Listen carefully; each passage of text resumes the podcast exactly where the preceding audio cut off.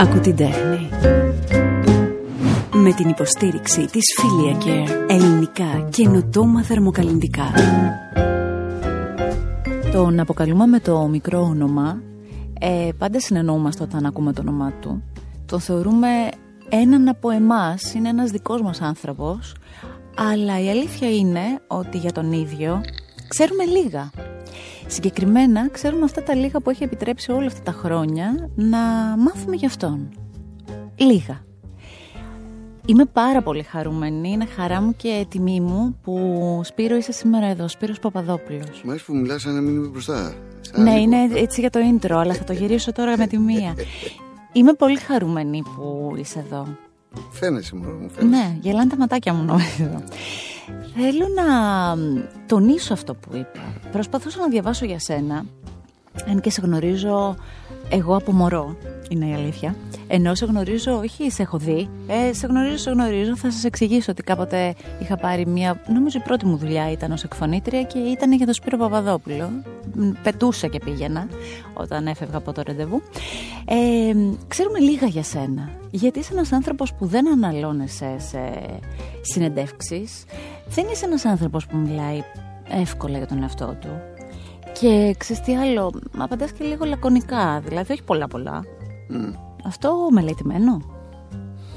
Όχι, είναι γιατί ξέρω κι εγώ λίγα για μένα, πολύ λίγα. Οπότε δεν έχω να πω πολλά συνήθως. Θα μάθεις μεγαλώνοντας, πιστεύεις; Δεν νομίζω να μάθω ποτέ αφού δεν έχω μάθει μέχρι τώρα. Ε, αυτό έχει το καλό του ότι με εκπλήσω πολύ συχνά και έτσι δεν, δεν με πολύ βαριέμαι. Δηλαδή, ναι, κάνω, μου, μου σκάνε πράγματα που δεν τα περίμενα. Δεν ήξερα ότι μπορώ να τα κάνω εγώ ή ότι να τα σκεφτώ. Μου σκάνε από μόνα τους. Δεν κάθομαι ποτέ να με αναλύσω. Βαριέμαι. Οπότε δεν ξέρω, δεν ξέρω. Ξέρω λίγα πράγματα. Δηλαδή, πολλές φορές, αν μου πεις θα το έκανες αυτό, δεν ξέρω να σου απαντήσω. Γιατί πιθανόν και να το έκανα. Πολλά πράγματα να έκανα που δεν έχω κάνει. Αυτό είναι ένα στοιχείο γοητείας στους ανθρώπους. Δεν ξέρω πόσο εύκολη κάνει τη ζωή των τριγύρων του. Αλλά... Όχι, είναι δύσκολη η ζωή των mm. τριγύρων του. Αυτό είναι αλήθεια. Αλλά είναι εγωιτευτικό. Έχεις λοιπόν αυτή την. Έχει, έχεις αυτό το περίεργο ότι είσαι άνθρωπός μας. Πριν από λίγο καιρό, εκεί που βρίσκεσαι εσύ τώρα, ήταν μια συνεργάτη σου, η Νικόλ Παναγιώτου. Mm. Ένα πλάσμα που είπε ότι είσαι ο πιο χορτασμένος άνθρωπος που έχει γνωρίσει. Ο καλύτερος παραγωγός, όχι απλά ηθοποιός, σκηνοθέτης, παρουσιαστή, okay. ο καλύτερος παραγωγός σκέφτεσαι τους πάντες και λύνεις τα προβλήματα πριν καν γεννηθούν. Ε, ήταν έτσι μια φορά που τα άκουσα αυτά και τα σκεφτόμουν μετά και λέω ναι, όσο γνωρίζουμε από το Σπύρο έχουμε μια τέτοια εικόνα. Κοίτα, είμαι καλός παραγωγός επειδή δεν είμαι παραγωγός και δεν είμαι γιατί δεν ξέρω να είμαι. Είναι πράγματα που δεν μπορώ εγώ αυτά τα πρακτικά, δεν τα μπορώ. Οπότε, επειδή δεν αντέχω τα προβλήματα καθόλου, καθόλου όταν ξεκινάς να μου πεις πρόβλημα, ήδη με πιάνει, αγχώνομαι. Πώς τα ε, προ, προσπαθώ να μην υπάρχουν. Τα, είτε τα λύνω επιτόπου για να, να, να, φύγουν από πάνω μου. Δεν τα μπορώ, δεν μπορώ τα προβλήματα. Δηλαδή, εάν, εάν έρθει κανείς και μου πει, λοιπόν, κοίταξε, έχουμε ένα πρόβλημα, με το που κάνει αυτό, έχω σταματήσει να τον ακούω. Θέλω να μου πει, κοίταξε, έγινε αυτό, τι κάνουμε, κάνε αυτό και φύγε. Ε, αυτό λοιπόν μπορεί να κοστίζει γενικώς περισσότερα, αλλά είμαι ήσυχος εγώ. Και καλά. Αυτό που ξέρω ότι αγαπάς πάρα πολύ και αυτός ήταν και ο λόγος που αρχικά σου είπα θες να έρθεις και με εξέπληξες ευχάριστα είναι ότι αγαπάς πάρα πολύ το ραδιόφωνο. Ναι. Νομίζω ότι είναι το μέσο που αγαπάς πιο πολύ. Πολύ, πολύ, πολύ. Και, και σαν ακροατής ε, νομίζω θα δυσκολευτεί κανείς να βρει άνθρωπο να έχει δει λιγότερη τηλεόραση από μένα και να έχει ακούσει περισσότερο ραδιόφωνο από μένα. Από μικρό παιδί ακούω ραδιόφωνο. Διάβαζα διάφορα για την ε, παιδική σου ηλικία. Θα αφήσω τα υπόλοιπα στην άκρη και θα κρατήσω ότι ραδιοφωνάκι υπήρχε πάντα. Ε, κρυφά κάτω από το μαξιλάρι γιατί μου άρεσε και η νύχτα πολύ από μικρό παιδί. Οπότε με βάζανε να κοιμηθώ. Μόλις καταλάβαινα ότι κοιμούνται οι γονείς, άνοιγα λίγο το ραδιοφωνάκι και με πήγαινε μέχρι 2-3 ώρα. Και τι άκουγες; Τραγουδάκια. Τι, τι, τι, τι. Τον Καζατζίδη, ας πούμε, της εποχής; Ε, τότε εκείνα, εκείνη την εποχή, ναι, λαϊκά τραγούδια τα ραδιόφωνα. Ε, ελληνικά ακούγα μόνο. Ροκ, σπάνια, πολύ σπάνια, δεν ξέρω γιατί. Έτσι μεγαλώσαμε εκεί εμείς. Στην κουβιά μόνο ελληνικά ακούγαμε. Και. Ε, από τότε λοιπόν αγάπησα τη νύχτα και το ραδιόφωνο και βέβαια όταν έκανα ραδιόφωνο τότε πια το λάτρεψα. Και γιατί δεν κάνεις ακόμα; Ε, Χρόνος δεν υπάρχει, αλλιώς το θέλω πολύ. Μα σε φλερτάρω πάρα πολύ ραδιοφωνικά. Πάρα πολλά χρόνια στο Ναι, λέω. ναι, Κάθε ναι. φορά που έρχομαι κοντά σου, σου λέω Ναι, «Ε, τι θα γίνει το ραδιόφωνο; Και έχεις όντως. Έχεις πολύ καιρό να κάνεις ραδιόφωνο. Πολύ, Νομίζω πολύ. Και σε μου θυμάμαι λένε στο συνέχεια, ρε Sky παιδί μου, τότε ναι. στις εκπομπές σου. Το Sky, ναι. Δεν, δεν υπάρχει χρόνος γιατί ξέρεις. Μου βγάζει. Εγώ τι κάνω, ρε παιδί μου, ξέρω εγώ κάπως γίνεται. Δεν τα καταφέρνω και μου τρώει πολύ χρόνο. Τότε που Γιατί έκανα το προετοιμάζεσαι, ραδιόφωνο. Γι' αυτό; Ε, ναι. Ε, δεν μπορώ εγώ να κάνω ραδιόφωνο για, για να περνάει η ώρα, πάρτε τη ώρα τηλέφωνο και πέστε μας τη γνώμη σας. Τα ακούω αυτά και δεν τρελαίνομαι, δεν τα μπορώ. Και σκέψου να σου βγαίνουν και να σου λένε τη γνώμη και να πρέπει να απαντάς εσύ. Δεν είναι ναι, τόσο δεν εσύ είναι αυτό. καθόλου, καθόλου. Οπότε, ας πούμε, έφευγα από το θέατρο, Ναι. τέλειωνα 12 η ώρα το θέατρο, πήγαινα και έπαιρνα εφημερίδες, διάβαζα τα νέα μέχρι τις 3, ξέρω εγώ, 2-3 η ώρα και 3 με 6-7 το πρωί έγραφα κείμενα. ναι. Ε, που σχολίαζα την επικαιρότητα με έναν τρόπο, ξέρω, ας πούμε, χιουμοριστικό έτσι, λίγο για, Δικός σου. για καλή διάθεση. Έγραφα τα κείμενα, κοιμόμουν δύο-τρεις ώρες και πήγαινα για, στις 12 η ώρα για ζωντανή εκπομπή στο ραδιόφωνο. Πολύ δύσκολο δηλαδή, μου, μου βγαίνει το λάδι, μου βγαίνει η πίστη, αλλά μου άρεσε τόσο πολύ που πήγε πέντε χρόνια αυτή η ιστορία. Αυτό νομίζω ότι είναι μια ανωτελεία δική σου για το ραδιόφωνο. Θα πρέπει να βρεθεί κάπως η φόρμουλα και να επιστρέψεις. Δεν ξέρω, στα- όταν ακούμε ραδιόφωνο έχουμε κάποιες χαρακτηριστικές φωνές. Δηλαδή λέμε αυτή είναι η φωνή που τη- ταυτιζόμαστε. Δεν γίνεται να μην έχεις ακούσει, ας πούμε, να κολλήσεις με φωνή, με ηχόχρωμα. ναι, κάπου, το έχω έτσι. πάθει εγώ πολύ αυτό. Ε, παλιά ε, ερωτευόμασταν ανθρώπου. Ε, ε, Εγώ όχι, ας πούμε, αλλά θυμάμαι την ηλικία της μαμάς μου, ας πούμε, του παπά μου, που ερωτεύονταν φωνές από το ραδιόφωνο. Ε, εσύ έχεις μια χαρακτηριστική φωνή. Έχεις δηλαδή και αυτό το ατού που είναι ραδιοφωνικό και όχι μόνο. Μια χαρακτηριστική χρειά, μια χαρακτηριστική φωνή που είναι υπέρ σου σε όλα αυτά. Είναι, γιατί είναι, Αυτό είναι να εσύ, σου πω είναι την ταυτότητά αλήθεια, σου. είναι η δεύτερη φορά στη ζωή μου που τα ακούω. Αποκλείεται, Σπύρο, μου λες ψέματα. Ε, μα όποιος και να ρωτήσω εδώ θα πούνε είναι από τη φωνή και μόνο, από αυτό το γρέζι που έχει η φωνή σου, που είσαι ηθοποιός, εξαιρετικός ηθοποιός, απλά το έχω βάλει τώρα λίγο στην άκρη για να πω αυτό, ε, το ξέρεις, ξέρεις να τη χειρίζεσαι. Δεν το έχω υπόψη μου Σε την αυτό, θα σε προβλημάτισα. γελάσω. Ωραία. Όταν θα το δεις όμως αυτό στον εαυτό σου, θα το ξανασυζητήσουμε για το ραδιόφωνο, εντάξει. Πάντως ε, στην δραματική σχολή είχα μια πολύ όμορφη συμμαθήτρια και λίγο έτσι φλερτάραμε ας πούμε και την έπαιρνα τηλέφωνο στο σπίτι της και το σήκωνε η μαμά της. Η μαμά της λοιπόν με είχε ερωτευτεί λέει. Έτσι. Αυτή είναι η πρώτη φορά και η δεύτερη είναι αυτή η δικιά σου. Α. Με είχε ερωτευτεί. Και του έτσι λέει τι είναι αυτός και τι ωραία φωνή που έχει και αυτό και όταν έρθει να το γνωρίσω. Και πάω μια μέρα ανοίγει την πόρτα και μου λέει Καλέ, εσύ είσαι. Αλήθεια λες. Είχε άλλη εικόνα τελείω. Α, αυτό, αυτό είναι. Είναι η παγίδα της φωνής είναι Να αυτό και απογοητεύσαμε. σαν να δεν ξέρω γιατί συμβαίνει. Λοιπόν, ε, μ, αν δεν έχεις δει, θα ξαναμιλήσω έτσι, τον Σπύρο Παπαδόπουλο στο θέατρο, δεν μπορείς να καταλάβεις τι ηθοποιός είναι. Για μένα αυτό είναι, είναι πολύ σημαντικό. Σε έχω χιλιοθαυμάσει στο θέατρο. Νομίζω ότι μ, το γεγονός ότι μπαίνεις τόσο συχνά στο σπίτι μας μέσα από την τηλεοπτική σου παρουσία ε, μπορεί λίγο να, να, να μας κρατάει πίσω στο, στο, στο να εκφράσουμε πόσο καλός ηθοποιός είσαι. Πόσο ωραία παίζεις, πώς παίζεις με όλο σου το είναι και επειδή έχω, είμαι από αυτούς που έχω δει το δείπνο ηλιθείων πολλές φορές, δηλαδή αν κάτι χρειαστείτε, δεν ξέρω εσύ ο πυγμαλίωνας κάτι ότι χρειάζεται, κάπως μπορώ να βοηθήσω. Παίζεις και διαφοροποιείσαι. Δεν μπορεί αυτό τώρα πάλι να είναι η δεύτερη φορά που σου το έχουν πει. Θα σου το έχουν Η πει αλήθεια κι είναι όχι, αλλά μου έχουν πει πάρα πολλές φορές, κυρίως εγώ το έχω πει πάρα πολλές φορές, ε, ε, ότι κάνει, μου έχει κάνει κακό στο θέατρο η τηλεόραση.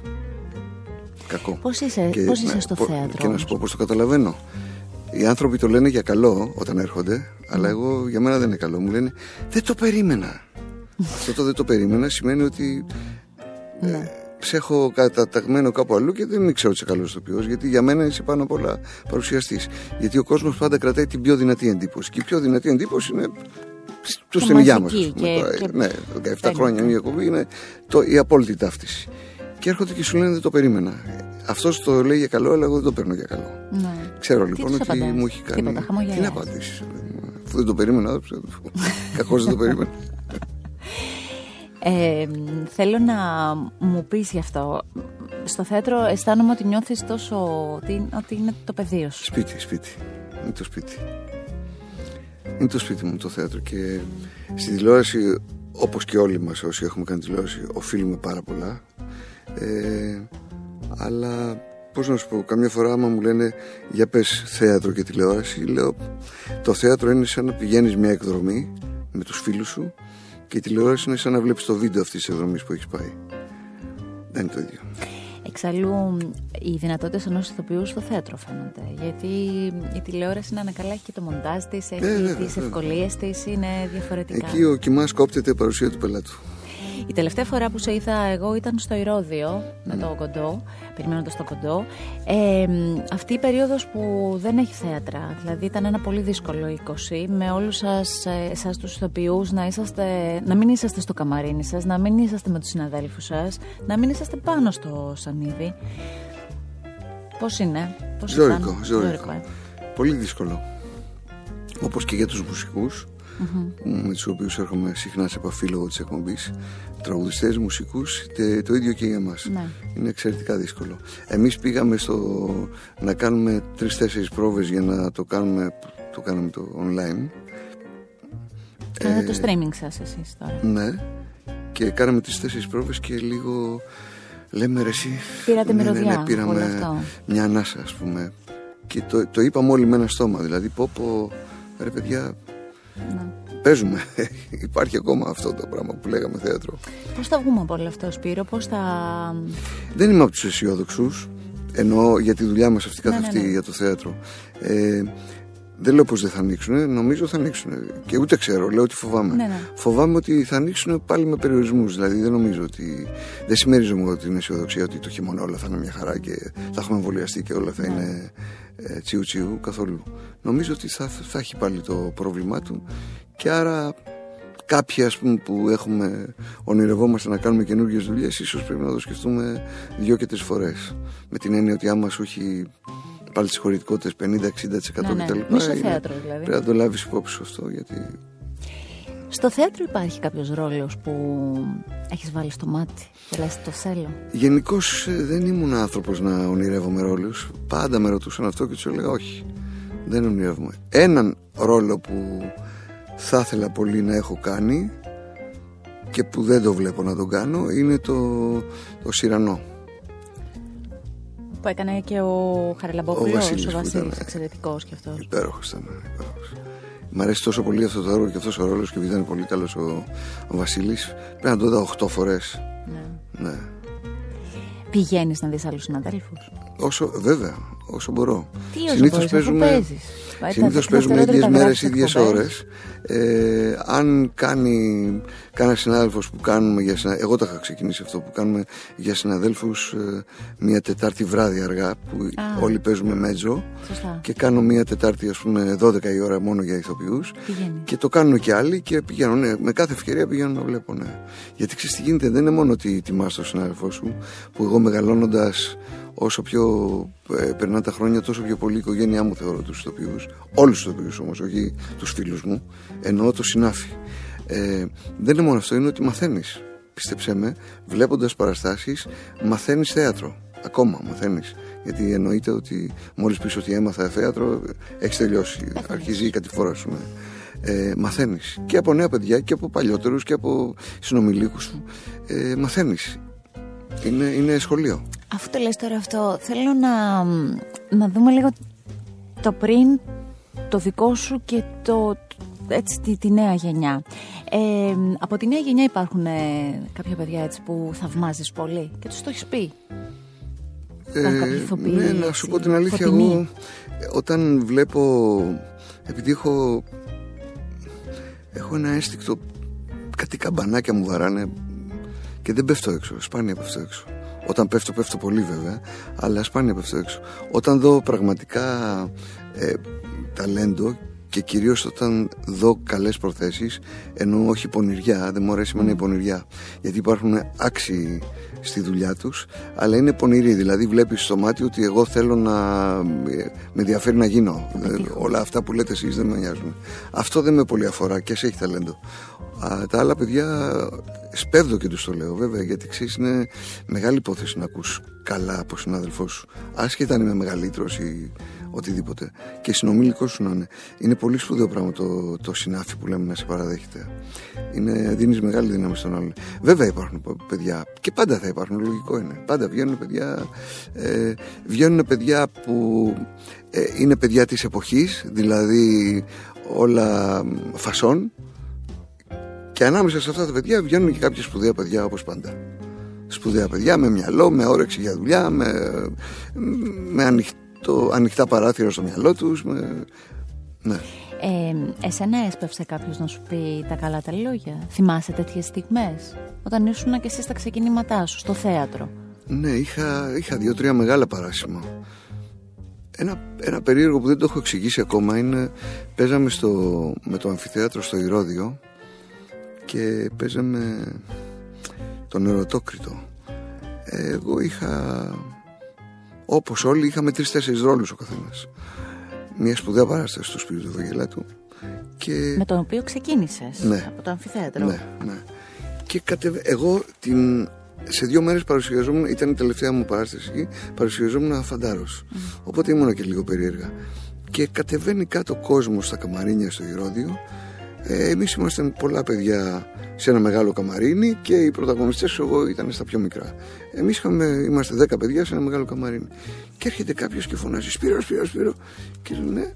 Και βγαίνω έξω και μου λέει θέλει να σε γνωρίσει ο πρόεδρος της Δημοκρατίας. Ήταν ο Κωνσταντίνος Τσάτσος. την εποχή. Ναι. Και πάω και μου λέει ήθελα να σε συγχαρώ. Μπράβο, σε ξεχώρισα, σε έκανα σε μπορούσα να το πιστέψω αυτό το πράγμα γιατί ήμουν ένας από όλους, δεν έκανα κάτι περίεργο.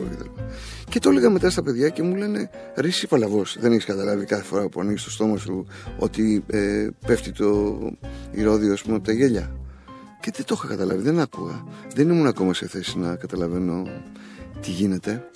Ήτανε, ήτανε σαν, σαν να είχα πέσει στα βαθιά και να προσπαθούσα απλώς να αναπνεύσω. Όχι να ακούω και το καράβι που, που έρθει για να με βοηθήσει. Φοβερή στιγμή αυτή ναι, που ναι. τόσα χρόνια μετά. Ναι, ναι. Ε, αυτό βέβαια έχει να κάνει και με αυτό που διάβαζα που το έχεις πει πολλές φορές. Ότι ακόμη και όταν ξεκίνησες, τελείωσες τις σπουδές και ξεκίνησες να παίζεις, επί της ουσίας δεν είχες αποφασίσει ότι θα γίνεις και ηθοποιό. Όχι, όχι, όχι. Μου πήρε καμιά δεκαετία.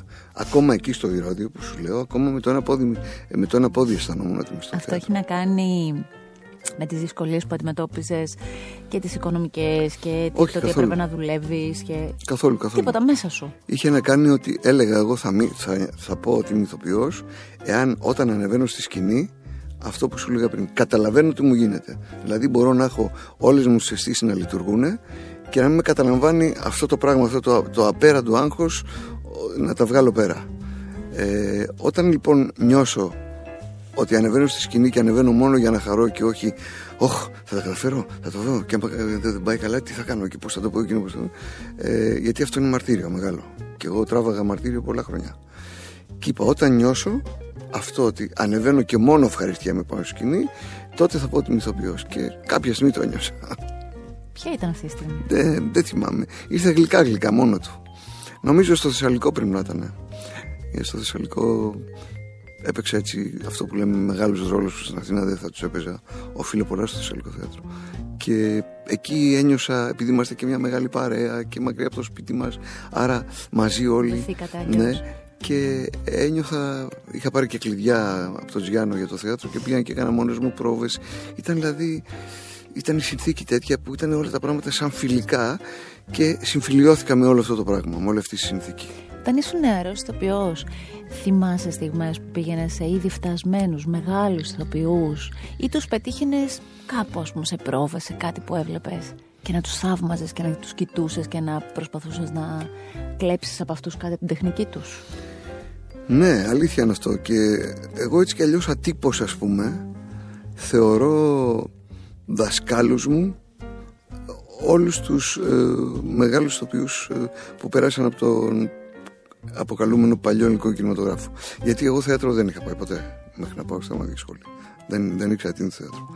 Και μετά ανακαλώντας πράγματα ας πούμε όταν άρχισα να ασχολούμαι με τη δουλειά κατάλαβα ότι άτυπα έχουν περάσει μέσα μου αυτοί οι άνθρωποι ο κώδικάς τους δηλαδή το ότι επέλεξα ας πούμε π.χ.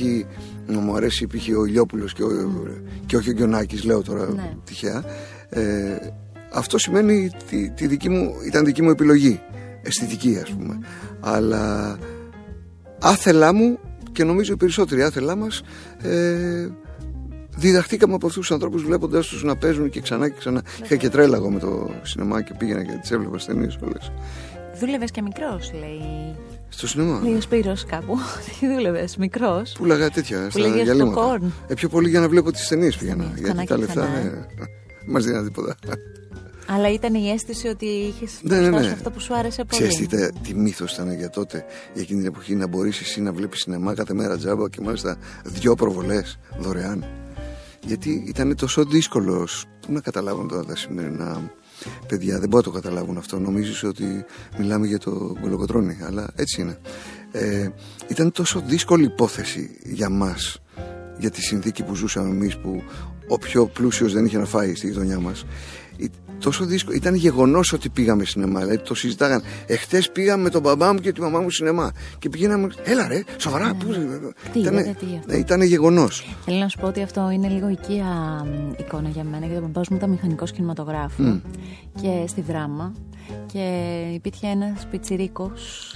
Νίκος Αριανόπουλο το λέγανε. Και αυτός ε, δεν είχε ε, τα χρήματα για να πάει. Και ο πατέρας μου τον έβαζε από την πίσω πόρτα πάνω στο κουβούκλιο και έβλεπε τις ε, ταινίες από εκεί γιατί και αυτός ήθελε να βλέπει κινηματογράφο. Και έμπαινε έτσι. Οπότε αυτή την ιστορία λίγο σινεμά ο Παράδεισος ναι, ναι, ναι. την καταλαβαίνω γιατί μου την είχε πει τόσες φορές και ο ένας και ο άλλος κρυσμένοι που είναι στο DNA μου οπότε το καταλαβαίνω κάπως εγώ έχω και μία, ας πούμε, έχω, μου έχει αφήσει και κάτι. Έχω ανέβει καμιά φορά για, σε μία οικοδομή για να, δω, να δούμε σινεμά τζάμπα και ανέβαινα στην οικοδομή, τέλος πάντων πάτησα κάτι γυαλιά, μου κόπηκε το πόδι και. Και ιστορία τέτοια. Ναι, ναι, και ακόμα υπάρχει αυτό το πρόβλημα δηλαδή στο πόδι μου. Είναι... Α, ναι, αλλά κάτι θυμίζει. Βέβαια. Είναι και αυτό το πάθος που γεννιέται καμιά φορά και κάπου μας οδηγεί. Ε, σε ένα από τα Τώρα σε πηγαίνω σε διάφορα, αλλά μ' αρέσει έτσι που το είναι σαν κουβέντα. Ε, σε ένα από αυτά που τα επαγγέλματα που είχες επιλέξει για λόγους επιβίωσης να κάνεις. Ε, διάβαζα ότι είχες μία συνάντηση, μία-δύο πολλές, με τραγουδιστή της εποχής μεγάλο, τον Μιχάλη Μενιδιάτη. Ναι, Διάβαζα το ναι. σκηνικό που έλεγες, που είναι πολύ συγκινητικό. Ναι. Εσύ σερβιτόρο, μου θυμίζεις λίγο την. ναι, μετά το, μετά το σχολείο γυρνούσα, διάβαζα και μετά πήγαινα το βράδυ και δούλευα σε μια ταβέρνα, στην ταβέρνα του Νότι στην Καλυθέα. Αυτός λοιπόν είχε τρομερά κρέατα αυτή η ταβέρνα και ερχόντουσαν από παντού να φάνε. Μια... Κάθε βράδυ ερχόταν ο Μενδιάτης, ε, σικ, τρομερά σικ για να πάει μετά να, στο, στο μαγαζί να τραγουδήσει. Ε, και τον σερβίζα εγώ. Ε, και μου δίνει ας πούμε πολύ υψηλό μπουρμπουάρ και όλος ο ναι. άνθρωπος ναι. ε, τον καμάρωνα γιατί μ' άρεσε εμένα έτσι κι αλλιώς ήξερα όλους εγώ αυτούς. Μ' άρεσε πολύ αυτή η βραχνάδα που είχε στη φωνή του μ' άρεσε ο, ο Μενδιάτης τραγουδιστής τον καμάρωνα και κυρίως καμάρωνα αυτό το ντύσιμο και μάλιστα Πρώτη φορά είδα κάτι κάλτσες από μεταξώτες και λέω τι είναι αυτή, κάτι λουστρίνια τι είναι αυτός ο άνθρωπος μετά από χρόνια, χρόνια πολλά λοιπόν έρχεται στην εκπομπή ο Μιχάλης τα λέμε όλα και σε ένα διάλειμμα του λέω Μιχάλη το και το και το και μου λέει έλα ρε εσύ είσαι εκείνος ο πιτσιρικάς δεν σπήρωνε και δάκρυσε, δάκρυσε. Ναι, ναι. Αντιλαμβάνεσαι ότι μπορεί να στη ζωή σου πια να είναι αντιστραμμένοι οι όροι; Δηλαδή να υπάρχουν παιδιά που σε βλέπουν, που έχουν όνειρα, που θέλουν να γίνουν ηθοποιοί. Έτσι γίνεται με τη ζωή μου, ρε. Ρόδα, ρόδα είναι όλη αυτή η ρόδα που λες και όλο αυτό σε έχει κάνει πιο όριμο από πολύ πιο νωρίς, πιθανόν; Δεν ξέρω αν είμαι όριμος, όχι εγώ να σου πω την αλήθεια αγωνίζομαι να κρατήσω την επολαιότητά μου, να μην τη χάσω. Δεν θέλω να οριμάσω και να σοβαρευτώ. Ε, όριμο δεν θα έλεγα, απλώς επειδή πιστεύω ότι το παρελθόν είναι ό,τι πιο δυνατό έχουμε και ό,τι πιο δικό μας γιατί κανείς δεν μπορεί να μας το αλλάξει ενώ το παρόν είναι αβέβαιο και το μέλλον δεν ασχολούμαι ποτέ με το μέλλον ε, έχω μια παρελθοντουλαγνία η οποία όμως με κρατάει και γερά στα πόδια μου Μ' αρέσει να ταξιδεύω πίσω δηλαδή Έχουν περάσει τόσα λεπτά και δεν έχουμε βάλει ένα τραγούδι. Δεν έχουμε επιλέξει ένα τραγούδι γιατί μου αρέσουν πολύ αυτά που ακούς και θέλω, που, που ακούω από σένα. Θέλω να, σε, αυ- σε αυτά τα χρόνια, στα χρόνια που ήταν διαφορετικά, που τα, τα όνειρα, οι προσπάθειες, μια ζωή έτσι που αυτό που λες είναι οι βάσεις για το τώρα σου. Τι τραγούδι θα βάζες, τι τραγούδι θα επέλεγες ας πούμε, αν έπρεπε να τα ντύσεις εκείνα τα χρόνια; ε, Τώρα ε, δεν είμαι καλός σε αυτά Αποκλείεται. Ναι, δηλαδή, λόγω τιμής. αν υπάρχει ένας άνθρωπος που. Ω, δεν είμαι καλός, τα ξέρω όλα αλλά αν μου Αλλά πεις αυτά 10 θα σου ξεκινάνε. διαλέξω ένα ναι, Ναι. αλλά όχι Α δεν είμαι καλός πούμε, διάβαζα ότι ήσουν της σχολής Καζατζίδη. Ναι, ναι, ναι, πολύ Θα ήταν δηλαδή εκείνα τα χρόνια. Βέβαια, βέβαια. Θα είχαν. το, το απόλυτο ήταν ο Στέλιος για μένα και για όλους μας δηλαδή Ναι. εκεί που μεγαλώσαμε το, απόλυτο, το απόλυτο Δεν- αυτός μετά ο Μανώλης ο Αγγελόπουλος ναι. γιατί δεν προλάβαμε εμείς ας πούμε τους παρόλο ότι εκεί που ήμουνα περάσανε θηρία ε, του ρεμπέτικου τραγουδιού δεν τους προλάβαμε. Μετά μεγαλώνοντας έμαθα εγώ βαμβακάρι και τα λοιπά τότε δεν είχαμε ιδέα. Τότε ακούγαμε αυτά. Όμως μεγαλώνοντας, ε, επιλέγεις και πηγαίνεις και τα ακούσματα. Δεν μιλάω, δηλαδή μιλάω και για τους τρόπους που εσύ μπορεί να ε, θέλεις για να ψυχαγωγηθείς, ας πούμε. Ναι. Επιλέγεις τα ακούσματα αυτά. Δεν, δεν έχουν μείνει στην τουλάπα, θέλω να πω. όχι, τα όχι, ακούς, όχι. τα επιλέγεις. Ξέρεις, τα ακού- να σου πω κάτι και δεν τα ακούω μόνο εγώ. Ε, τα ακούνε και πολύ νεότερα παιδιά, αλλά εμείς που τα ακούμε έχουμε και ένα λόγο παραπάνω. Άσχετα αν σ' αρέσουν ή όχι, είναι, σε συνδέουν με, με, με τη Μνήμες, νιώτη σου θύμησες. και με συγκεκριμένες εικόνες. Δηλαδή, καμιά φορά τους λέω και στην εκπομπή, παιδιά, βάζω και τραγούδια ε, μιας εποχής το οποίο το συγκεκριμένο τραγούδι μπορεί να μην είναι καλό τραγούδι. Και εγώ το ξέρω ότι δεν είναι καλό τραγούδι. Ναι, αλλά εγώ θυμάμαι ότι με, με αυτό το τραγούδι είχε γίνει αυτό και αυτό και ήμουν εκεί. Οπότε είναι. Ε, Πάβει να είναι, πώ να πω, ε, το- το συγγενή που λένε δεν το διαλέγεις. Ναι, ναι, ναι, ναι. ναι. Ναι. Ε, φαντάζομαι γνωρίζεις ότι όλοι μένουμε με το στόμα ανοιχτό με το γεγονός ότι δεν υπάρχει τραγούδι που να παίζει στην εκπομπή σου. Πιθανόν έτσι, να αφήσω έξω κάποια hit της εποχής που Ναι, να αυτά μην δεν το τα γνωρίζω. ξέρεις. Ναι, Αυτά όλα, δεν τα, τα όλα αυτά που μεγάλωσα τα γνωρίζω όλα. Γιατί Όλα. είναι αυτό που ξεκινήσαμε στην αρχή. Μόνο ραδιοφωνάκι, μια ζωή. Οπότε τα ξέρω. Τώρα όλα. το ραδιοφωνάκι τι παίζει; Τι παίζει; Ναι, τι παίζει. Τι ακούς; Ε, εγώ ακούω πώς το λένε, μελωδία, μέντα, δεύτερο πρόγραμμα. Εκεί, εκεί είμαι. Είσαι στο έντεχνο και καλό λαϊκό, Ναι, ας πούμε. ναι, ναι, ναι. Και φουλ αθλητικά. Ναι, ναι, βέβαια. Αλίμονο. Δεν έχω καμία ερώτηση να σου κάνω για τα αθλητικά γιατί είμαι πάρα πολύ κακή.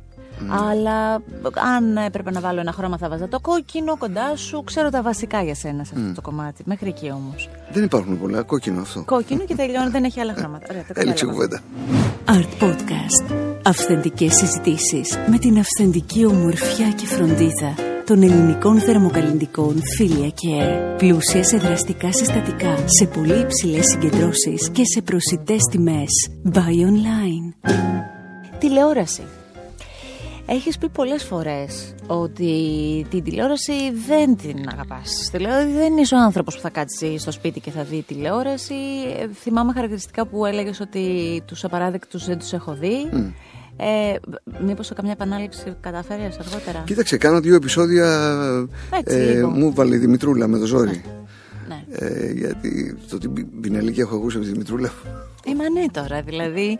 Ξέρεις τι γίνεται με τους απαράδεκτους; Ε, είναι μια σειρά που ακόμη και παιδιά που λογικά δεν την είχαν προλάβει τότε, τη βλέπουν στο YouTube ξανά και ξανά. Ναι, μου το ξέρω, μου τα λένε και εγώ δεν λέω πώ δεν τη βλέπω γιατί είναι υπέροχη δουλειά. Δεν μπορώ να βλέπω εμένα, έχω πρόβλημα. Γιατί; Δεν, δεν έχω. Εκπομπές, ας πούμε, 17 χρόνια τότε στην υγεία μας δεν έχω δει ποτέ καμία. Ευτυχώς τη ζεις εκεί. Ναι. Δεν, δεν μπορώ να βλέπω, δεν ξέρω. Το έχουν και άλλοι όμως, δεν το έχω μόνο εγώ. Έχω μιλήσει με συνάδελφου που λένε ναι, σε καταλαβαίνω. Δεν μπορώ να βλέπω τον εαυτό μου. Γίνομαι έξαλλος. Έξαλλος. Θυμάσαι την πρώτη σου τηλεοπτική δουλειά; Πρέπει να ήταν ε, στην ΕΡΤ από ένα βιβλίο του Βασίλη του, Αλεξάκη. του Αλεξάκη που τον χάσαμε πρόσφατα. Ε, το κεφάλι της γάτας. Ναι. Με τον Βαλτινό. 1987. Τότε ήταν αυτό; Ναι. Α, Θυμάσαι το Σπύρο τότε στα γυρίσματα; Πώς ήταν ε, αυτό το νέο, η νέα κατάσταση; δεν θυμάμαι, όχι, δεν θυμάμαι τίποτα. Δεν θυμάμαι τίποτα, θυμάμαι το απόλυτο άγχος γιατί και μάλιστα από το άγχος εγώ τι έκανα, κατάπινα τη φωνή μου, δηλαδή μίλαγα πιο σιγά και μου λέγανε Ρε, ξέρεις, οι ηχολήπτες τώρα δεν επαγγελματίες, δεν κάτσε ασχολείται με τον πιτσιρικά το τέτοιο. Ρε φιλέ, πιο δυνατά λίγο. Όσο πιο δυνατά, τόσο το κατάπινα εγώ. Έτρεμε και η φωνή ή μόνο Δεν το έτρεμε, κατάπινες; απλώς τη. τη Εσωτερική. ήμουν σιγά, σιγά. γίνα.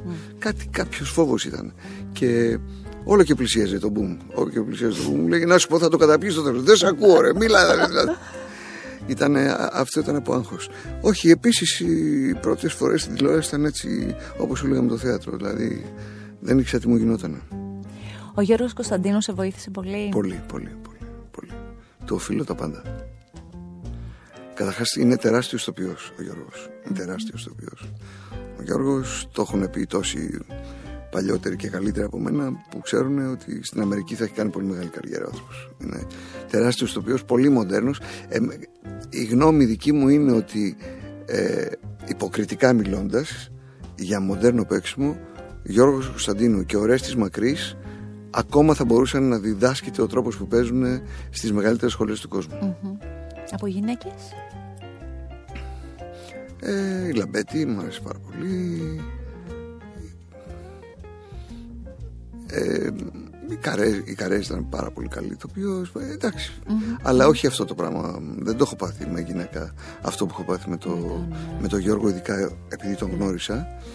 Τι σου έλεγε όταν ήσουν εκεί στα ξεκινήματα, στα γυρίσματα; Και εγώ καθόμουν και το χάζευα και μου έλεγε τι με κοιτάς ρε; Του λέγα μ' αρέσει να σε βλέπω Μου λέει και μου έλεγε εγώ, Εμένα μου αρέσει να σε βλέπω ρε εσύ μου λέει Πω, πω. Ναι μου δώσε πολύ... Δεν έβγαινε η φωνή μετά. Πολύ Μετά κουρα- από αυτό η μετά φωνή άρχισε να ήταν- βγαίνει, άρχισε να άρχισε να βγαίνει. βγαίνει. Ναι. μου δώσε πολύ κουράγιο ο Γιώργος, πολύ θάρρος. Μου φέρθηκε πραγματικά σαν να είμαι... Γιατί έπαιζα το γιο του και μου φερόταν σαν να ήμουν γιος του πραγματικά. Ήταν πολύ σπουδαίος. Λίγα χρόνια αργότερα, αρκετά χρόνια αργότερα, έπαιξες με έναν άλλο ηθοποιό που για μένα είναι ο πολύ πολύ αγαπημένος μου και μου άρεσε και ο τρόπος σκέψης του και πώς εκφραζόταν, με το Θανάση Βέγκο στην τηλεόραση.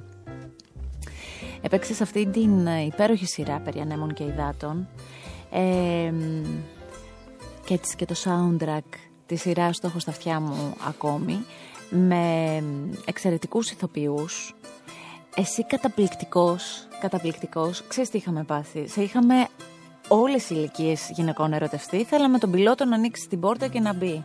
Και μαζί, ε, ιδανικά να βλέπουμε κάπου και τον Θανάση Βέγκο. Θυμάμαι κάποτε μου είχες πει μια ιστορία με τον ε, Θανάση Βέγκο που πώς απλός ήταν, πώς καθόταν και έτρωγε στα διαλύματα σε ένα πεζουλάκι χωρίς να ζητάει τίποτα. Και θα μου έχει μείνει Σπύρο αυτή η ιστορία που μου έχεις πει.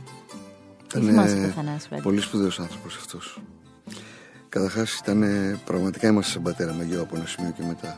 Δηλαδή το λέω και το καμαρώνω, είχε φτάσει, μου είχε τόση εμπιστοσύνη από ένα σημείο και μετά που με έπαιρνε τηλέφωνο και μου, λέγε, μου λένε να κάνω αυτή τη δουλειά και τους παρέπεμψε σε σένα. Ό,τι πεις εσύ. Άμα την Ε, πει εσύ, αυτό είναι να κάνω θα φοβερό. την κάνω, ναι. Και του έλεγα, Όχι, θα κάνεις, τον είχα πια, έγινα εγώ ο μπαμπάς του. Ε, ήταν πολύ μεγάλη υπόθεση για μένα ο Θανάσης, πολύ μεγάλη υπόθεση. Σπάνιος άνθρωπος. Ε, γνωριστήκαμε για να σπάσω τον πάγο επειδή και εγώ ντρεπόμουν και αυτός ήταν λίγο όταν πρώτο ξεκινήσαμε. Ε, τον έλεγα Ατάλαντο. ήταν το ωραιότερο αστείο που είχε ακούσει ποτέ. Κάθε φορά που τον έλεγα Γελούσε. Ατάλαντο έκλαιγε από τα γέλια και μετά δεν μπορούσα να κάνουμε γύρισμα. Τι μου το φέρατε εδώ αυτό τον Ατάλαντο; Άντε, ρε, αυτό, α, με, με λέγε ρε, έτσι θα τα πεις, κάτι τέτοια του έλεγα. Εγώ τώρα καταλαβαίνεις ε, τίποτα μπροστά στο Θανάση και του φαινόταν τόσο αστείο αυτό και τον χαλάρωνε. Τον χαλάρωνε. Ε, Σαν μωρό, σαν παιδί μικρό που. Ήταν σαν μωρό, ήταν σαν μωρό. Και η μεγάλη μας κόντρα εκεί έχει πέσει το, το πολύ γέλιο όμως. Η μεγάλη μας κόντρα ήταν όταν πηγαίναμε να φάμε ποιος θα πληρώσει. Και κάπως του την έκανα και πλήρωνα πάντα εγώ. Το προσπαθούσε όμως. Και μου λέει πάλι γιατί το έκανες αυτό; Και του λέγα ο άντρας πληρώνει. Πού είμαι εγώ. μου λέει. Πολύ ωραίες ωραίες ιστορίες όμως. Πρίκα δεν είναι αυτές οι ιστορίες. Πάμε, μία του την κάνω. Προλαβαίνω. Δύο προλαβαίνω, τρεις προλαβαίνω. Την τέταρτη λοιπόν, ήμασταν στην Κέρκυρα τότε που το γυρίζαμε. Την τέταρτη τον έχω κόψει ότι με το που πάμε στο μαγαζί όλοι μαζί να φάμε, ε, θα πάει πρώτος να το πει και εκεί θα την πατήσω. Οπότε τον αφήνω να πάει πρώτος, αλλά εγώ έχω πάρει τηλέφωνο από το ξενοδοχείο και λέω το βράδυ θα έρθουμε εκεί. Ο λογαριασμός Είναι από μένα. πληρωμένο. Και τον αφήνω να κάνει παιχνίδι. Πάμε λοιπόν στο μαγαζί, μπαίνει μέσα, Μαγκάς, του λέει τώρα, τώρα θα τον καθαρίσω. Πάει μέσα, του λέει ότι είναι πληρωμένα. Πότε, μας πήρε τηλέφωνο. Την έφερες και εκεί. Ε, αυτά τα θυμάσαι από αυτή την τηλεοπτική σειρά. Ε, μια παρένθεση, γιατί δεν μου πες από τους απαράδεκτους τι σου έχει μείνει; Ε, πολλά, τι να μου έχουν μόνο. Πολλά, έχουμε περάσει μαγικά στο παράδειγμα. Και, και κυρίως εντός πλατό, αλλά και εκτός πλατό. Ειδικά με το Βλάση από ένα σημείο και μετά και με τη Δημητρούλα. Ευαίσθητος που κάναμε πολύ παρέα. Πονάτσος, πολύ. Ο Βλάσης ήταν από τα πιο ευαίσθητα πλάσματα. Δεν του φαινόταν. Αλλά μα το γνώριζε κανείς ήταν από τα πιο ευαίσθητα πλάσματα που μπορεί να συναντήσεις. Σε, σε άντρες γυναίκες εννοώ. Ήταν παρημιώδης η παιδικότητά του, ας πούμε. Η Δήμητρα με την οποία έχετε φιλικές σχέσεις ε, είμαστε ναι. αδέρφια πια με αυτήν. Ναι. Νομίζω και το επίθετο το προδίδει. ε, ο Γιάννης Μπέζος. Με το Γιάννη να σου πω. Ε, ο Γιάννης ε, δεν ήμασταν ποτέ κολλητοί υπήρχε πολύ μεγάλη εκτίμηση αλλά μεγαλώνοντας εμένα μου συνέβη κάτι ε, ενώ δεν κάναμε ποτέ πολύ παρέα όχι καθόλου παρέα δεν κάναμε απλώς ποτέ συναντιόμαστε, μιλάγαμε, τηλεφωνιόμασταν όλα αυτά κτλ αλλά μεγαλώνοντας σαν να μου σκασε απότομα ότι τον αγαπάω και μια μέρα λέω θα τον πάρω να το πω και τον παίρνω και το λέω και μου λέει και εγώ. Και από τότε λοιπόν ενώ εξακολουθούμε να μην κάνουμε παρέα μόνο τυχαία όταν βρεθούμε κάπου ε, το καλοκαίρι ήρθαν στην Άξο μαζί με την Αταλία και τους γύρισα εκεί καμιά εβδομάδα γυρνάγαμε εκεί κάναμε πραγματικά κοντινή παρέα. Αλλά πια το ξέρει και αυτός, το ξέρω και εγώ τον θεωρώ συγγενή μου συγγενή μου όσο περνάει ο καιρός, τον αγαπάω πολύ αυτόν τον άνθρωπο. Μου δίνει την αίσθηση ότι τους. Έχει, φαντάζομαι έχεις και φίλους εκτός ε, υποκριτικής, προφανώς. Ε, αλλά μου δίνεις την αίσθηση ότι κάποιους φίλους που εμείς γνωρίζουμε έτσι ότι κάνατε παρέα. Εγώ έχω πετύχει, ας πούμε, με τον Ιεροκλή, τον Μιχαηλίδη ε, ή με τον Σταρόβα. Mm. Έχεις, σε νιώθω ότι είσαι πολύ της παρέας των φίλων. Εμένα με έχουν μεγαλώσει οι φίλοι μου. Όταν μου λένε με ρωτάνε τι, πώς έχεις μεγαλώσει στο σπίτι σου και έλεγα εγώ είχα δύο πολύ στοργικούς γονείς, πολύ τρυφερούς ανθρώπους αλλά που δεν μπορούσαν να, να μου δώσουν πράγματα που θα ήθελα γιατί δεν είχαν τα προσόντα και τα φόντα οι άνθρωποι ε, βέβαια η αγάπη δεν είναι λίγο, το, το πάνε είναι αλλά, αλλά με μεγαλώσαν οι φίλοι μου οι φίλοι μου Ποντάριζε πάντα από τους φίλους. Δεν μπορώ χωρίς φίλους εγώ.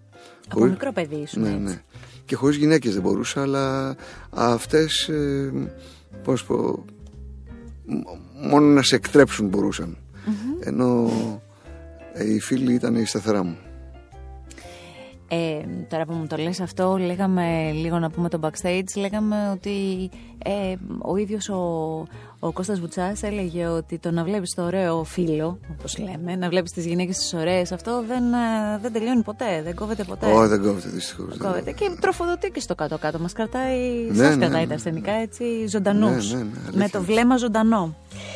Ε, στην τηλεόραση βεβαίως, εκτός από τα σύριαλ που έχω αναφέρει και, και όχι κάποια και πολλά ακόμη, γιατί έχεις κάνει πολλή τηλεόραση, πολλά τηλεοπτικά, πολλές τηλεοπτικές σειρές, στην τηλεόραση ο ρόλος ε, του παρουσιαστή για μένα δικαιωματικά σου αξίζει.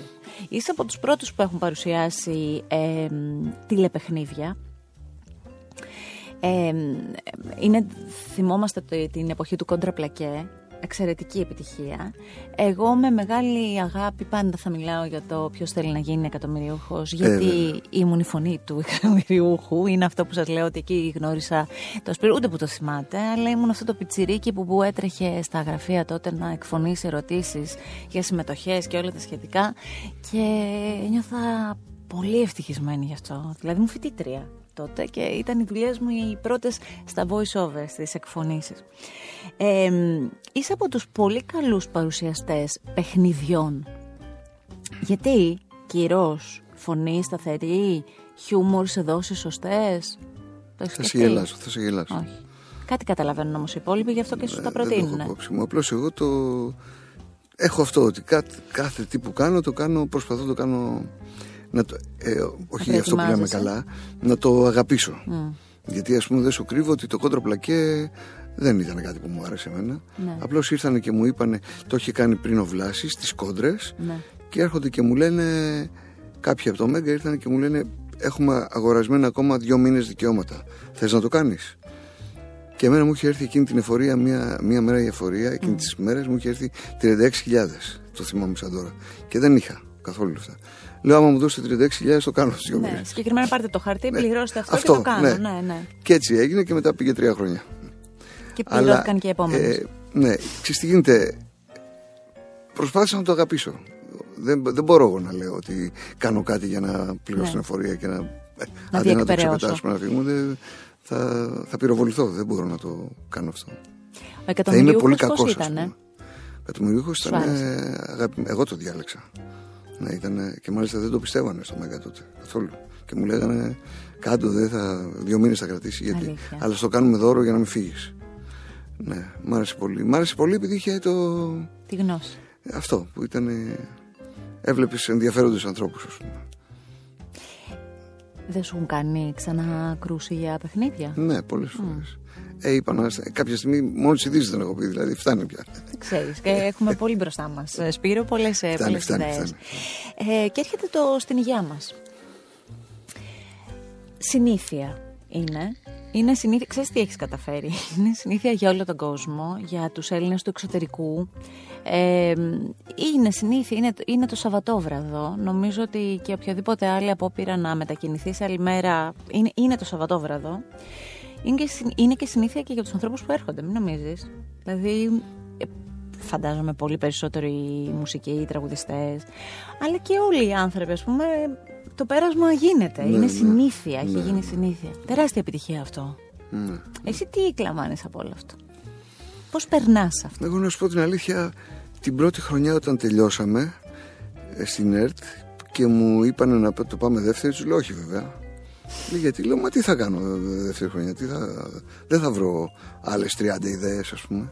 Ναι. Για πλοκή μέσα, για καλεσμένους, για παρέα. Όχι, όχι, για, για θέματα. Για θέμα. Ε, δεν είχα βέβαια. Μετά το συνειδητοποίησα ότι το να κάνεις τσιτσάνι δεν σημαίνει ότι τον έκανες μια φορά και δεν κάνει ποτέ. Αυτό δεν το είχα ακόμα στο μυαλό μου. Και έλεγα πόσους θα βρω πια, άλλους 30. Ε, αλλά μετά συνειδητοποίησα ότι εγώ στο Τζιτζάνι πήγαινα τότε που ανακάλυψα το Τζιτζάνι στο σκοπευτήριο πήγαινα δύο φορές τη εβδομάδα. Ναι. Γιατί ας πούμε να το κάνω μία εκπομπή και να το κάνω κάθε δύο χρόνια ένα αφιέρωμα. Οπότε ναι και είμαστε σίγουρα στα 17 χρόνια. Είναι να σου πω δεν μ' αρέσει να λέω μεγάλες κουβέντες, αλλά το νιώθω γιατί μου το λένε κιόλας. Αλλά πέραν του μου το λένε το νιώθω. Ε, έχει περάσει η εκπομπή το στάδιο του να αρέσει ε, σε αυτούς τους ανθρώπους που την παρακολουθούν είναι και λόγω των συνθήκων της κρίσης οικονομικής και πολύ περισσότερο τώρα τελευταία αυτό που ζούμε είναι σαν κοινωνική ανάγκη. Δηλαδή μου λένε ότι δεν γίνεται άμα δεν το έχουμε αυτό δεν λέμε τώρα για την Αθήνα που και στην Αθήνα ίσως να συμβαίνει αλλά στα μικρά μέρη στην επαρχία και στο εξωτερικό επειδή πήγα στο εξωτερικό δεν μπορεί να διανοηθεί τι γίνεται ας πούμε. Ε, μπορώ να σου πω όταν ερχόμαστε εμείς σε σένα, ας πούμε, ας πούμε εμείς, πόσα μηνύματα έρχονται και από το εξωτερικό. Ναι, γιατί ναι, βλέπουν ναι, και γιατί καταρχάς χαίρονται πάρα πολύ να ξέρεις γονίστη και όλοι, όλοι, όλοι, ε, όλοι, όλοι, η οικογένεια 100%. Ε, υπάρχουν στιγμές ε, στη συγκεκριμένη εκπομπή σε όλη αυτή την πορεία των χρόνων που τις θυμάσαι, που λες τι μεγαλεία.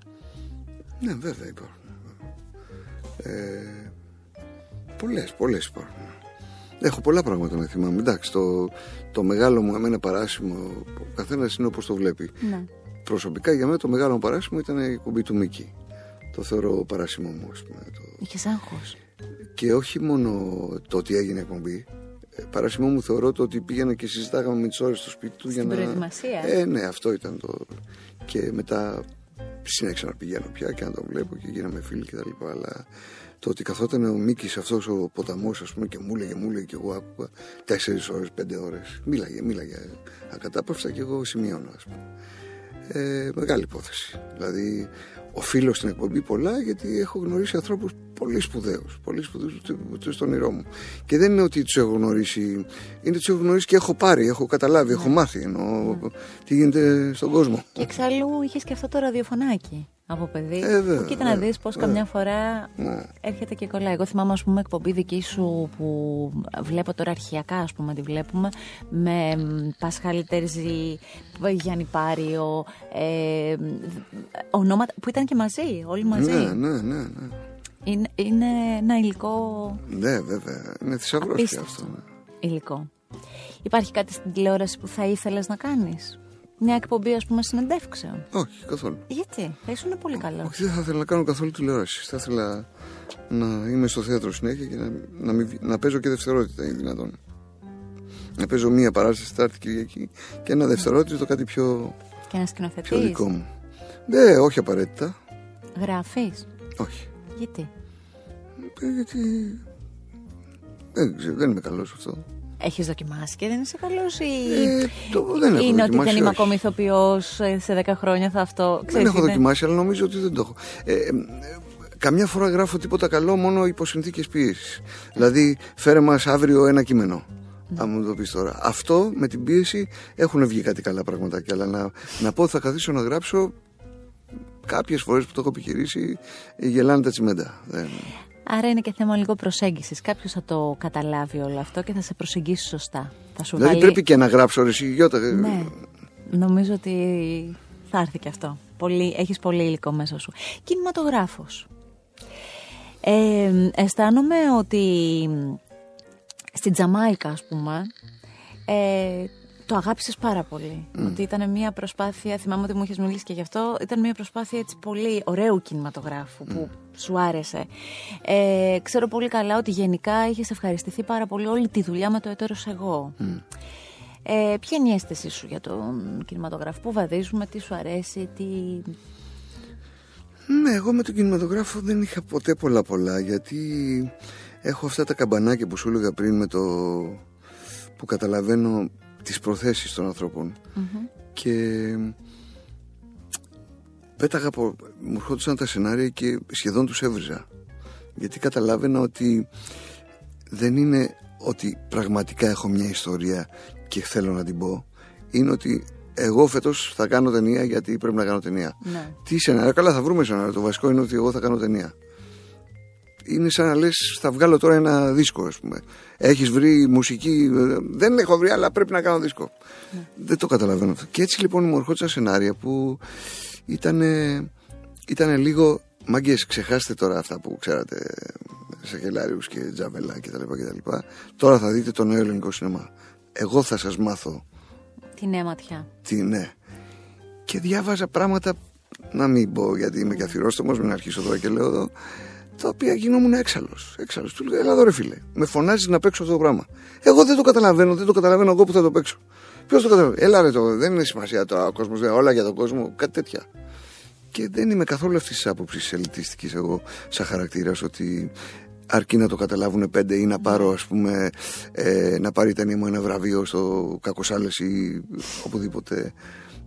Γιατί ε, γυρνάνε και σου λένε έχει βραβευτεί αυτή η ταινία στο- και σου λέει 12 φεστιβάλ. Ναι, αλλά την ταινία το την βλέπεις ξέρω, και δεν υπάρχουν. καταλαβαίνεις τίποτα. Και λες δεν καταλαβαίνω εγώ που θέλω να παίξω το ρόλο.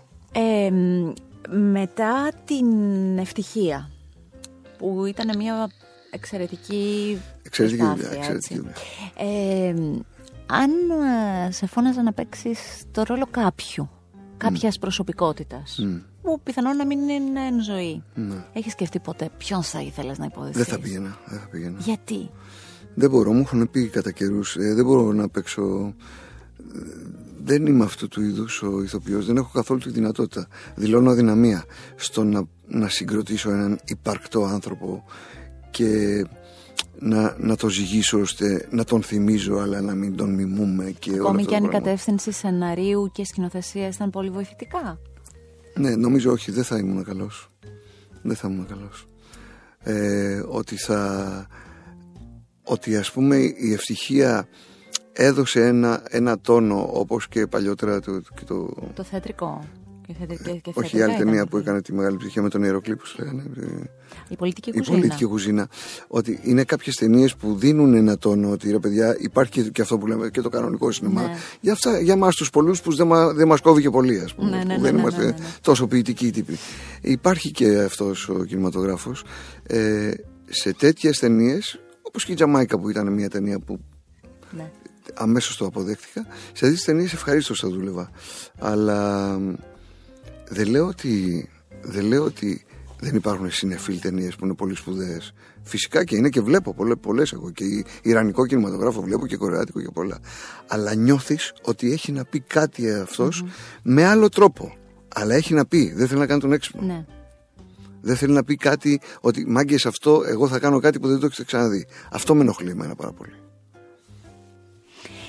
Η προσέγγιση σου σε άλλες μορφές τέχνης, δηλαδή είσαι ο άνθρωπος που θα πήγαινε σε μια γκαλερί να θαυμάσει έργα, ε, είσαι ο άνθρωπος που θα μ, πάει σε μουσεία όταν ταξιδεύει. Ε, τα μουσεία τα κυνηγάω και επίσης και τα εικαστικά μου αρέσουν πολύ. Παλιότερα πήγαινα γιατί είχα και μια εξοικείωση. Είχα δουλέψει και σε δύο-τρεις γκαλερί παλιά πιτσυρικά ανάμεσα στις πολλές δουλειές που έχω κάνει και είχα και μια εξοικείωση. Δηλαδή γνωρίζοντας του ζωγράφους, ρωτώντας για τεχνικές κτλ. Ε, μ' αρέσουν πολύ τα, τα εικαστικά, ναι. Δεν πηγαίνω, πηγαίνω καμιά φορά σε εκθέσεις, αλλά όχι με τον κόσμο. Όχι στα εγγένεια. Γενικά τον κόσμο Δεν μπορώ, όχι. τον αποφεύγεις, ε; Υπάρχει πρόβλημα. Σε όλα. Υπάρχει πρόβλημα. Από μικρό παιδί μου έτσι. Είναι πρόβλημα αυτό. Αλλά είναι αργά πια, πια για ψυχανάλυση. Εντάξει. Ο καθένας ψυχαναλύεται και με το δικό του τρόπο. Με το διάβασμα πώς θα τα πας; Ε, διαβάζω πολύ. Από μικρός; Ναι, ναι. Τι σου αρέσει Όχι πιο από πολύ μικρός, να διαβάζεις; από 16 ας πούμε. Αλλά από 16 διαβάζω. Τι σου αρέσει περισσότερο να διαβάζεις; Ε, κοίταξε, όλα τα χρόνια λογοτεχνία διάβαζα. Την τελευταία δεκαετία ε, διαβάζω και δοκίμια και πολλή ιστορία. Έχω αρχίσει και ασχολούμαι με την ιστορία. Δηλαδή που στο, πια τη στο, βλέπω με στο άλλο κομμωδίνο μάτι. σου τι υπάρχει, ας πούμε, αυτή τη στιγμή; Ε, πάντα δύο-τρία. Δύο-τρία ανοιχτά. Το διαβάζω ένα καταπληκτικό, το τελειώνω. Ένα εκπληκτικό βιβλίο που λέγεται Η ιστορία της ανάγνωσης. το Είναι έχω πολύ διαβάσει. σπουδαίο βιβλίο για όσους διαβάζουν. Ωραία, θα το, θα το Ναι, έχω στα ναι, υπόψη. πολύ μου. σπουδαίο βιβλίο. Διαβάζεις και Έλληνες συγγραφεί και ξένους; Ναι, ναι, ναι. ναι. Ωραία. Από Έλληνες έχω, δια- τα έχω διαβάσει όλα του και όχι μια φορά. Το καθένα ο Ισίδωρος Ζουργός. Είναι συγκλονιστικό συγγραφέας, τον οποίο τον γνώρισα κιόλας και είναι και εκπληκτικός άνθρωπος. Ε, το τελευταίο του είναι η Ρετσίνη του Βασιλιά. Ε, είναι πάνω στο Βασιλιά Λύρ γραμμένο. Είναι ένα σπουδαίο βιβλίο. Είναι πάρα πολύ καλός συγγραφέας. Έχουμε πολύ καλούς συγγραφείς. Έχουμε, έχουμε και κάτι πιτσιρικάδε που διαβάζω εγώ. Κάτι. Είναι πολύ, και πολύ καλές δουλειές γίνονται στους εκδοτικούς οίκους πια. Ναι, πολύ καλές, ναι, ψαγμένες και ωραίες. Τι δεν σε έχω ρωτήσει και. μ, Θα ήταν ωραίο να ξέρουμε για σένα από αυτά τα λίγα που μας επιτρέπεις πάντα; Δεν ξέρω, εσύ ρώτα να μάθεις για να μάθω κι εγώ. Γιατί πού να ξέρω εγώ τι, τι ξέρετε για μένα. Γιατί... Γιατί αποφεύγεις Αφού τα πολλέ πάμε. έτσι; Γιατί αποφεύγεις. Έχει να κάνει με το ότι δεν θες τον πολύ κόσμο, ας πούμε; Γιατί αποφεύγεις να, να δίνεις συνεντεύξει, να μιλάς. Να... Δεν μπορώ ρε παιδί μου, θέλω να μιλάω όταν έχουμε κάτι να πούμε. Τώρα, ξέρεις, αυτό το δημόσιος λόγος και τοποθετήσου στο ένα και τοποθετήσου στο άλλο, δεν, δεν, δεν, δεν, είμαι, δεν είμαι καθόλου το στυλ μου, δεν μου αρέσει. Για το τέλος θα σου ζητήσω κάτι που αν κρίνω από την προηγούμενη φορά έτσι σε δυσκόλεψα. Θέλω να διαλέξεις ένα τραγούδι, ένα ακουσμά, ένα, μια μελωδία, έστω έναν καλλιτέχνη, έναν δημιουργό που με αυτό, α- α- αυτό, σε- δηλαδή αν σου έλεγα αυτή είναι η ζωή σου, η ζωή σου μέχρι τώρα, η πορεία σου, τα φώτα που δεν τα κυνήγησες αλλά ήρθαν, που εσύ κρύβεσαι αλλά αυτά εκεί είναι, το φως που έχεις μ, ο ίδιος η γοητεία σου. Τι, τι είναι όλο αυτό, τι θα έβαλε. Όλα αυτά σε ένα τραγούδι, ρε αγάπη μου. Βάλε μου και Μπορεί δύο, να εγώ μην θα έχει τα γραφτεί κάνω- ακόμα, δεν ξέρω. Μπορεί να μην έχει γραφτεί, ε. Εγώ θα βάλω ένα τραγούδι για τον Πειραιά για να. Για το παρελθόν. Ε, όχι, γιατί όποτε το ακούω για κάποιο λόγο που. Εντάξει, το ψηλιάζομαι, αλλά δεν είναι και ανακοινώσιμο. Ε, όταν το άκουσα, ήμουν σε μια. πιτσιρικάς πολύ, το πρώτο άκουσα, ήμουν σε μια πολύ δύσκολη στιγμή. Οπότε. Αυτό το στον Πειραιά συνέφιασε όταν το πρώτο άκουσα, ήμουν σε μια πολύ δύσκολη στιγμή. Εσύ το ξέρεις γιατί πάντα το. Ναι. Ωραία. Αναπώ το τσιγάρο μου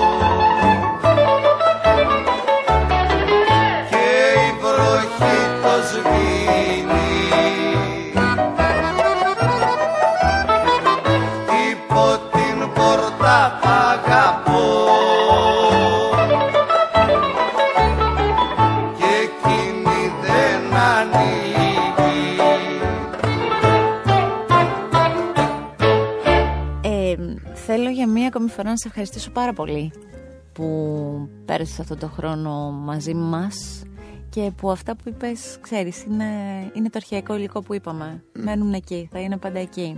Και εγώ με χαρά μετά από καιρό θα σου κάνω ένα update σε όλα αυτά και θα σου πω, έλα, έχω να σου πω και άλλα πράγματα. Ξέρεις ότι δεν είμαι εύκολος ε, και όσο δεν είμαι εύκολος άλλο τόσο είμαι σε κάποιους ανθρώπους. Οπότε Σε ευχαριστώ ιδιαίτερα. να είμαστε καλά. Ιδιαίτερα. Υγεία και ε, ωραία πράγματα, ωραίες στιγμές και να ζούμε το τώρα όπως ο καθένας θέλει. Είναι το Art Podcast, το artpodcast.gr με ένα κλικ μπορείτε να ακούσετε και αυτό και όλα τα επεισόδια και βεβαίως σε όλες τις δημοφιλείς εφαρμογές στη διάθεσή σας για να τα απολαύσετε όταν εσείς το επιλέξετε. Με την υποστήριξη των ελληνικών θερμοκαλλιντικών Filia Care. Friendly and natural. Άκου την τέχνη. Art Podcast. Με τη Γιώτα Τσιμπρικίδου.